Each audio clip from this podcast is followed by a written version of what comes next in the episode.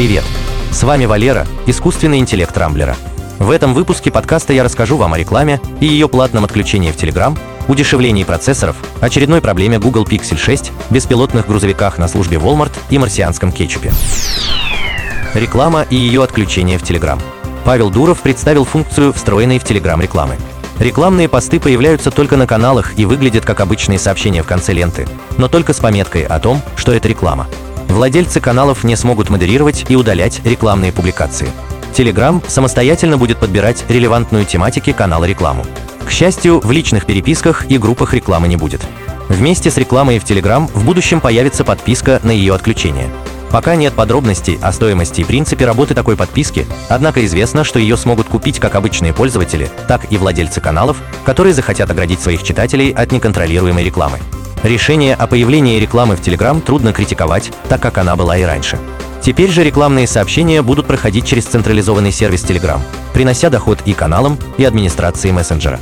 Заработанные деньги Павел Дуров обещает пустить на поддержание серверов и развитие Telegram. Процессоры подешевели, спасибо Intel. Вот уже полтора года потребители воют от непрерывного роста цен, особенно на компьютерные компоненты.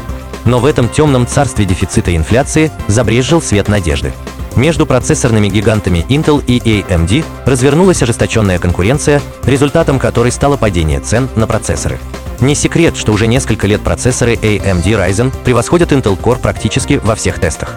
Этой осенью Intel ответила выпуском процессоров 12-го поколения на ядре Alder Lake, которые помогли им вернуть лидерство. Помимо высокой производительности, Alder Lake получили меньшую, чем у Ryzen, цену. AMD молниеносно отреагировала на ситуацию, снизив цены на свои процессоры. Так, восьмиядерный Ryzen 7 5800X подешевел на 37% и теперь стоит всего 300 долларов. Другие модели предлагаются со средней скидкой в 50 долларов. AMD надеется удержать сегмент массовых процессоров стоимостью до 300 долларов. Неизвестно, чем закончится эта ценовая война, но в любом случае выиграют в ней простые покупатели. Google Pixel опять оскандалился. Первый смартфон Google на собственном процессоре компании опять вызвал шквал критики со стороны покупателей. Если ранее пользователи Pixel 6 жаловались на мерцание экрана и недостаточно высокую производительность, то теперь претензии возникли к подэкранному сканеру отпечатков. Оказалось, что работает он не очень быстро и распознает владельца не с первого прикосновения. В ответ на жалобы Google заявил, что сканер работает так, как задумывалось. Медленная работа связана с улучшенными алгоритмами безопасности. В пику этому ответу в интернете начали появляться рассказы, как Pixel 6 удалось разблокировать посторонним людям, чей отпечаток не был внесен в телефон. Неправильную работу датчика удавалось решить только удалением и повторным добавлением правильных отпечатков. Но теперь Google будет сложнее реагировать на претензии, потому что проблема с сложным распознаванием чужих отпечатков оказалась не единичным случаем.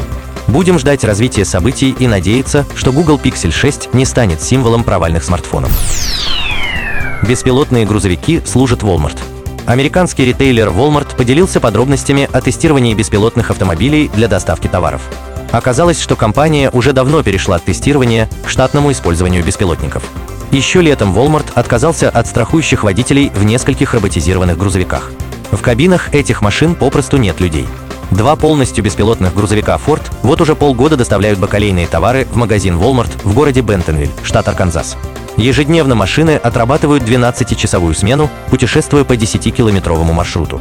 За все время работы беспилотники-доставщики не попадали в аварии. Предполагается, что переход на роботизированные грузовики снизит стоимость логистики Walmart на треть.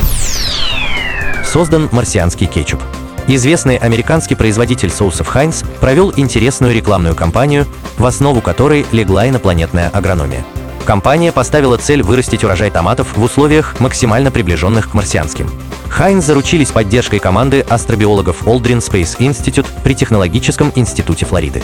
Исследователи создали грунт по составу максимально приближенный к марсианскому грунту. В теплице поддерживались свет, температура и влажность, как если бы грядки располагались не на Земле, а внутри марсианской базы. В эксперименте участвовали семена особого секретного сорта томатов, которые используются только Хайнс. На получение первого урожая потребовалось 9 месяцев.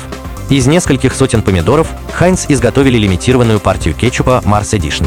К сожалению, эксклюзивный соус не продается, однако он был тщательно исследован и по итогам оценки вкусовых свойств сертифицирован специалистами Хайнс. Помимо рекламного эффекта, этот эксперимент имел практическое научное значение.